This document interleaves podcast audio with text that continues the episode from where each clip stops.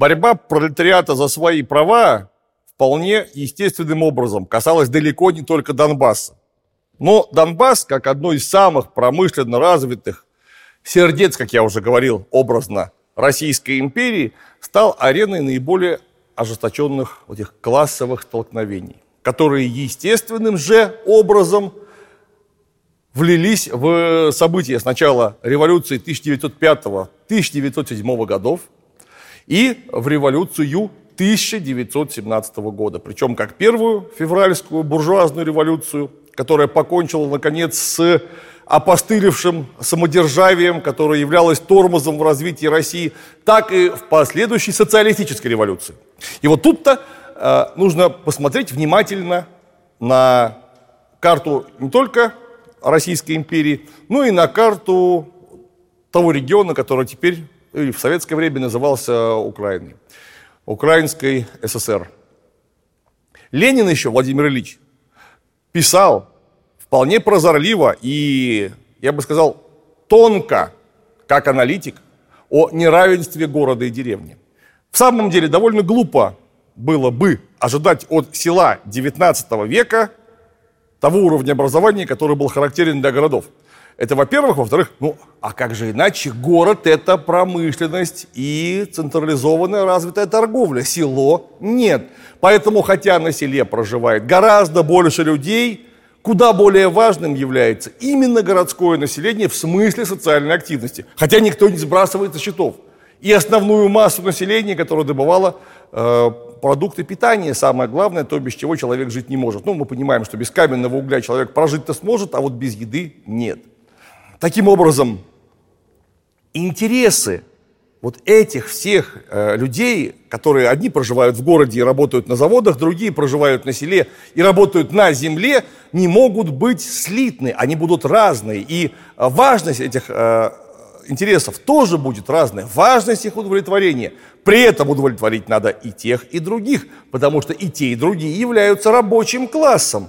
Хотя одни это передовики, это авангард рабочего класса, это в то время промышленно-заводские рабочие, ну, к которым вполне можно относить, естественно, и добывающую индустрию, то есть, например, э, шахтеров, которые добывают уголь. Другие, ну, так или иначе, плетутся в арьергарде этого самого рабочего класса, хотя тоже являются оным, а значит, революция обязана была учитывать все их интересы. И вот тут-то на карте Украины мы обнаружим вот что.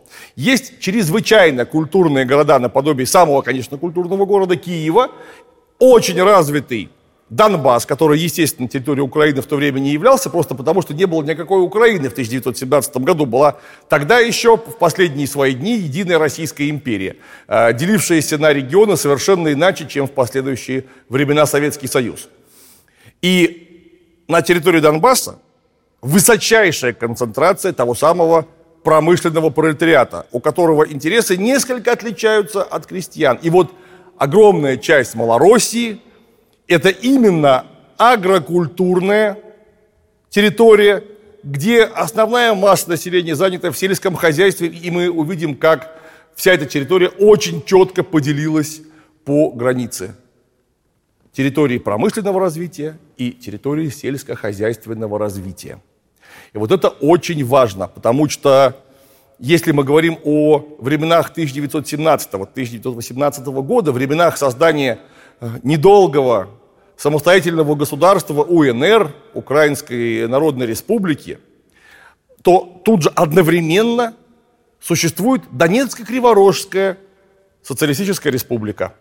И если УНР, это вполне очевидно, люди, которые первые, раньше э, большевиков из Москвы и Петрограда подписали э, те самые Брестские соглашения – обеспечивавшие сепаратный выход, правда, не всей страны, а части страны из Первой мировой войны, они проповедовали вполне очевидно идеи февральской революции скорее. То есть это были э, люди, которые пришли к власти на именно буржуазной революционной волне.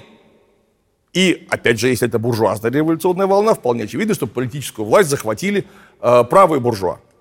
Э, хотя далеко не только они, но э, это были они или люди, тяготеющие к такого рода Э, устремлениям.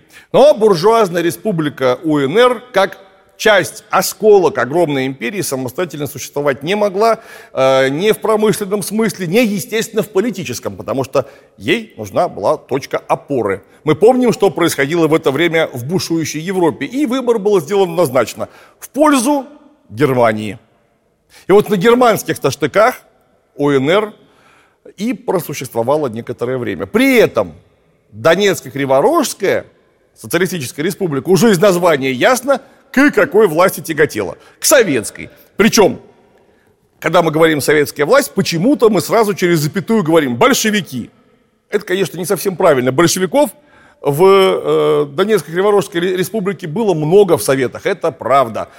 Почему? А, опять же, читайте по этому поводу Ленина, работу об учредительном собрании и выборах в учредительное собрание, где он четко и ясно показывает разницу между городом и деревней. Вот там очень высокая концентрация именно городского населения, много фабричного пролетариата, а значит и будут очень сильные позиции большевиков. Хотя там же в Советах были эсеры и даже меньшевики. А, вроде бы непримиримые враги большевиков, тем не менее, именно в рамках советской власти они тогда вполне уживались вместе. И вот Донецкая эта республика стала альтернативной Украиной. Если УНР это отделившаяся от э, общего тела, ну, скажем так, бывшей империи, буржуазная республика, Донецкая республика, это социалистическая республика, которая тяготеет к общему советскому и уже советско-большевистскому центру во главе с Советом народных комиссаров э, и э, Лениным. И вот именно Донецкая Криворожская республика, столицей которой был Харьков, и стала той точкой притяжения, которая смогла, во-первых, как на модели помочь отработать то, как будет выглядеть советская Украина, и перетащить вообще Украину в состав будущего СССР, просто в виде альтернативы. Самым главным, ярким элементом пропаганды, который очень легко можно было использовать, Обратите внимание, мы никогда не якшались с немецкими интервентами. Власти УНР ну, во всех э, итерациях э, названия этой страны напрямую пригласили наших врагов, с которыми мы вели беспощадную войну, начиная с 1914 года. Это национал-предатели. Дел с ними иметь нельзя. Тем более, что немецкие войска вели себя на оккупированной территории в ходе интервенции вполне определенным образом. То есть грабили, изымали прибавочный продукт. Э, ну, словом, интервенты, они есть интервенты. При этом одновременно помогая деньгами и оружием э, белогвардейским повстанцам, начиная с гнусно прославленного будущего пособника Гитлера, казачьего атамана Петра Краснова. То есть это люди, как бы теперь сказали, предельно нерукопожатные, с ними на одной скамейке сидеть нельзя. А вот Советская Республика Донецко-Криворожская, это совершенно иное дело. Как пропагандистский козырь этот момент был использован на 100%. Ну и э, когда в Германии случилась собственная революция, которая полностью обнулила как Германскую империю, так и все соглашения, которые с ней были заключены со стороны советской власти, стало возможно, так как не осталось больше немецких войск на Украине, свергнуть буржуазное правительство. И вот тут-то наступает весьма интересный и крайне неоднозначный момент, как в истории вообще советской Украины, так и территории э, Донбасса. Да, столица э, надолго была перенесена в Харьков. Э, да, к Украине был прирезан вот тот самый Донецко-Криворожский район. Почему? Ну, просто потому, чтобы создать перевес вот того самого большевистского, фабрично-заводского элемента в органах управления всей советской Украины. И тут же наступает еще один момент, который является предметом множества спекуляций по сей день, особенно в силу текущих ныне э, внутри и внешне политических событий. Начинается политика коренизации. Политика коренизации – заключалась в целенаправленном создании местных кадров в э, тех или иных э, этнических образованиях внутри Советской России, потом Советского Союза.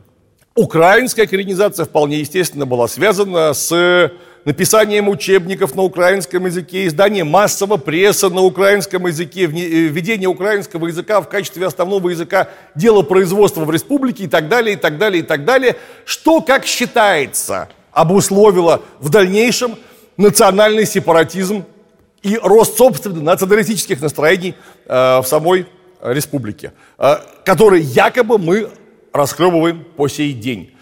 Якобы именно таким образом территория Украины была оторвана от общей большой России. Нет, однозначно нет.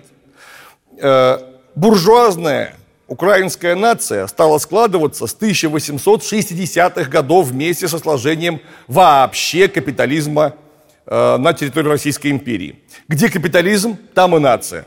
Где буржуазная нация, там всегда будет национализм. Ростки этого национализма, прошу прощения, задолго до большевиков произросли. Но самое главное, что явочным порядком Российская империя развалилась на части. И забрать их обратно воедино можно было двумя способами. Военной силой, что, согласимся, во-первых, а, было невозможно после гигантского сверхнапряжения Первой мировой, Первой империалистической войны, огромных человеческих потерь и чудовищных потерь в экономике. То есть советская Россия просто не имела возможности завоевать бывшие пределы Российской империи. Во-первых, во-вторых, ну согласимся, для большевиков, которые вообще-то интернационалисты, и за мир во всем мире было бы очень странно начинать свое правление с того, чтобы завоевать, ну, скажем, например, территорию Украины, просто военной силой. А потом, несмотря на провозглашенный принцип права нации на самоопределение, вплоть до отделения, то есть принцип полной добровольности совместного жития – заняться вот такого рода делами. Нет, э, большевики приняли сознательно исполнять все те принципы, о которых они говорили. Более того, тогда, это же мы говорим про 1918-1920 года, когда вся буквально Европа, Америка, Южная Америка были охвачены вот той самой светлой коммунистической мечтой. Когда троны трещали буквально – и казалось, что мировая революция начнется вот-вот. Скажите, пожалуйста, а как бы мы к республике Советов присоединили, скажем, Советскую Германскую республику? Неужели и там мы начали бы, например, политику насильственной чего? Русификации? Так ведь нет же, не может быть никакой русификации в Германской социалистической республике, Всемирной республике Советов. Не может этого быть. И поэтому всем нужно было показать, что первая страна победившего социализма – это страна, где каждой нации предоставлена полная свобода. Вы можете выбирать собственный язык. Если у вас нет письменности, ну, как, как у каких-нибудь бурят, например, или калмыков, мы поможем вам создать эту письменность. Все для вас.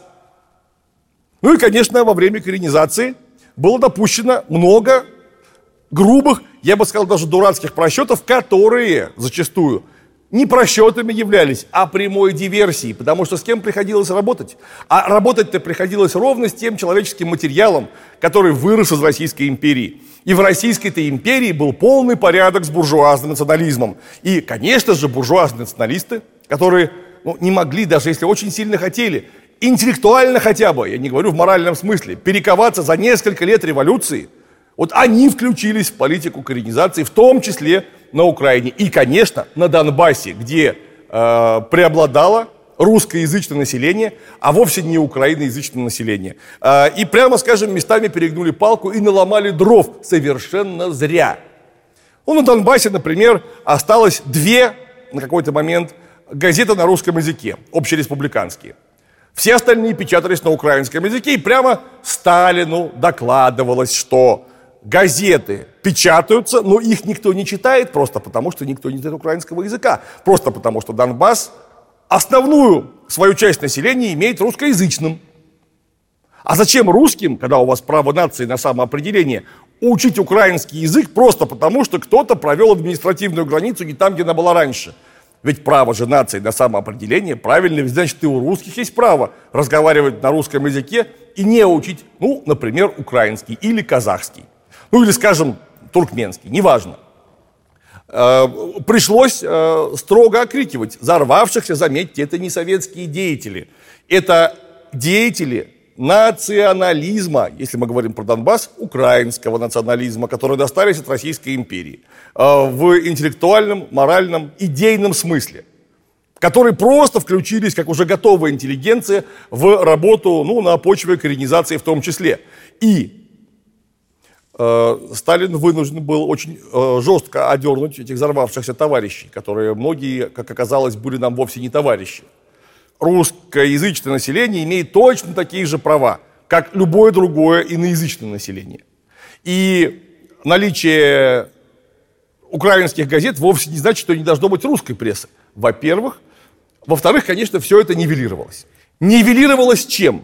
Вот, допустим, вы житель Донбасса 1900, какого-нибудь там 28 года. Или 30-го. У вас 80% газет на украинском языке. Но кто мешает выписывать общесоюзную прессу? Никто не мешает, вот ее и выписывали. Поэтому украинские газеты на Донбассе, вот мы не читали их, потому что большинство было русскоязычным. При этом, тут нужно сказать очень важную вещь. Только политика вот этой показательной коренизации, несмотря на все перегибы и наломанные дрова, дала возможность собрать Советский Союз таким, каким он был. То есть добровольное соединение – ранее независимых республик в единое государство, которое живет на принципах полной добровольности. Причем, заметьте, они же уже откололись. Как их по-другому можно было заманить? Я говорю только военной силой. А это было бы, ну, прямо скажем, нехорошо. И э, шло бы в разрез с провозглашаемыми принципами.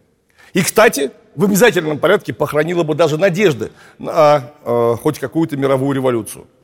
И что стало лакмусовой бумажкой? тестом, главным испытанием на прочность созданной конструкции. Мы не поймем истории Советского Союза и, в частности, истории Донбасса. Он очень сильно пострадал в ходе этих событий. Если мы выпустим из внимания Великую Отечественную, Вторую мировую войну и подготовку к ней. Десятилетие с 1929 года начиная, это подготовка к очень скорой и точно гарантированной мировой бойне. Кстати говоря, Донбасс стал тут, опять же, одним из пионеров, обеспечивая э, углем советскую промышленность. Э, так как на Донбассе есть уголь, прямо там на Донбассе располагались трубопрокатные заводы, там располагались э, мощнейшие прессы для металлургической промышленности. Вот в Мариуполе был самый мощный пресс на территории Советского Союза. Номер 1250, если я не ошибаюсь и многие-многие другие производства. И вот именно по новосозданной советской конструкции был нанесен э, удар не просто сильный. Внимание, это был самый сильный военный удар в истории человечества. И если бы политика, которую проводили большевики, вот созданием независимых национальных республик, да, конечно, я уже третий раз повторяю, с перегибами и множеством ошибок – если бы она в сути своей была неправильна, случилось бы то, на что рассчитывал Гитлер и его пособники, которому разведка докладывала, что одного удара этот колосс на глиняных ногах не переживет, не будет длинной войны с СССР, потому что от него сразу отколются все национальные республики, ну или, по крайней мере, большинство, которые прямо сейчас слабо контролируются верными советом войсками. Но ведь этого же не произошло. Ни одна республика не отделилась. И что бы ни делали гитлеровские палачи и их пособники на Донбассе, с 1941 по 1943 год, когда Донбасс был освобожден в ходе э, специальной Донецкой наступательной операции, вот что бы ни делали, местное население в основном, в подавляющем большинстве оставалось лояльным к советской власти и политике Коммунистической партии Советского Союза. А что делали фашистские каратели на Донбассе, это словами описать невозможно. Некоторые угольные шахты, эти вертикальные штреки, были забиты телами так расстрелянных и скинутых туда заживо людей, что спустя несколько лет после освобождения даже очень опытные судмедэксперты не могли понять, сколько там людей захоронено. Ну, понятно, они за несколько лет настолько сильно разложились, что э, высчитывать приходилось, думайтесь как – Шахта имеет, например, 1200 э, кубических метров объема, а человеческое тело это примерно 0,45 кубического метра в объеме. Вот делишь одно на другое, и получается количество убитых. То есть точное количество э, мирного населения, перебитого нацистским зверьем на Донбассе, по сей день точно неизвестно. В оценках колеблются от 75 до 150 тысяч человек. Не очень понятно, какая из цифр верна, но в любом случае, даже если мы скажем не 75, а в половину меньше, это цифры чудовищно запредельные. Но что мы видим? Несмотря на угрозу смерти, причем зачастую смерти страшной, это вам не пуля в затылок. Это вас живого, например, в шахту сбросят. Что делает местное население? А местное население спускает под откос нацистские поезда, взрывают эшелоны, и даже молодежь, которая вообще-то сейчас, ну, натуральные инфантилы, бы, были бы, э, согласно их юному возрасту, они формируют на Донбассе ту самую знаменитую молодую гвардию, про которую Фадеев написал знаменитый, хотя и во многом э, легендарного характера, роман одноименный «Молодая гвардия». Это дети фактически, школьники старших классов, комсомольцы – которые, несмотря на, повторюсь, очень юный возраст, который сейчас, ну, наверное, можно было бы как великовозрастного болвана классифицировать, потому что, ну, такая у нас молодежь куда более поздно созревающая. Вот тогда эти дети выступили за советскую власть в настолько тяжелом весе, что даже видавшие виды каратели охренели от того, э, какое движение они смогли поднять. И несмотря на то, что в основном молодая гвардия была разгромлена, не полностью, но в основном, вот даже перед лицом уничтожения дети эти выступили не хуже, чем Зоя Космодемьянская. И вот это-то и есть самый главный маркер того, что советская система была единственно возможной в то время. И это была не бомба, которую якобы кто-то заложил подо что-то. Это был прочнейший скрепляющий цемент, который только и мог бы выдержать Самый страшный военный удар, который имел место в 1941-1945 годах совокупно. Республики остались вместе, выжили и победили, что для нас грандиозный урок. Ну а промышленность, эвакуированная в 1941 году с Донбасса, дала жизнь массе промышленных предприятий по всему Советскому Союзу. От Челябинского, Трубного, одного из крупнейших заводов, до 180 шахт, которые открыли донбасские шахтеры уже на Кузбассе э, и многим-многим э, другим. За что жителям Донбасса, их дедам и прадедам от нас всех низкий поклон. Ну и совет твердо помнить историю. Там очень много уроков, которые мы должны вызубрить наизусть. И никогда не повторять ошибок, которые повторяли наши предки в прошлом. Ну, на сегодня все.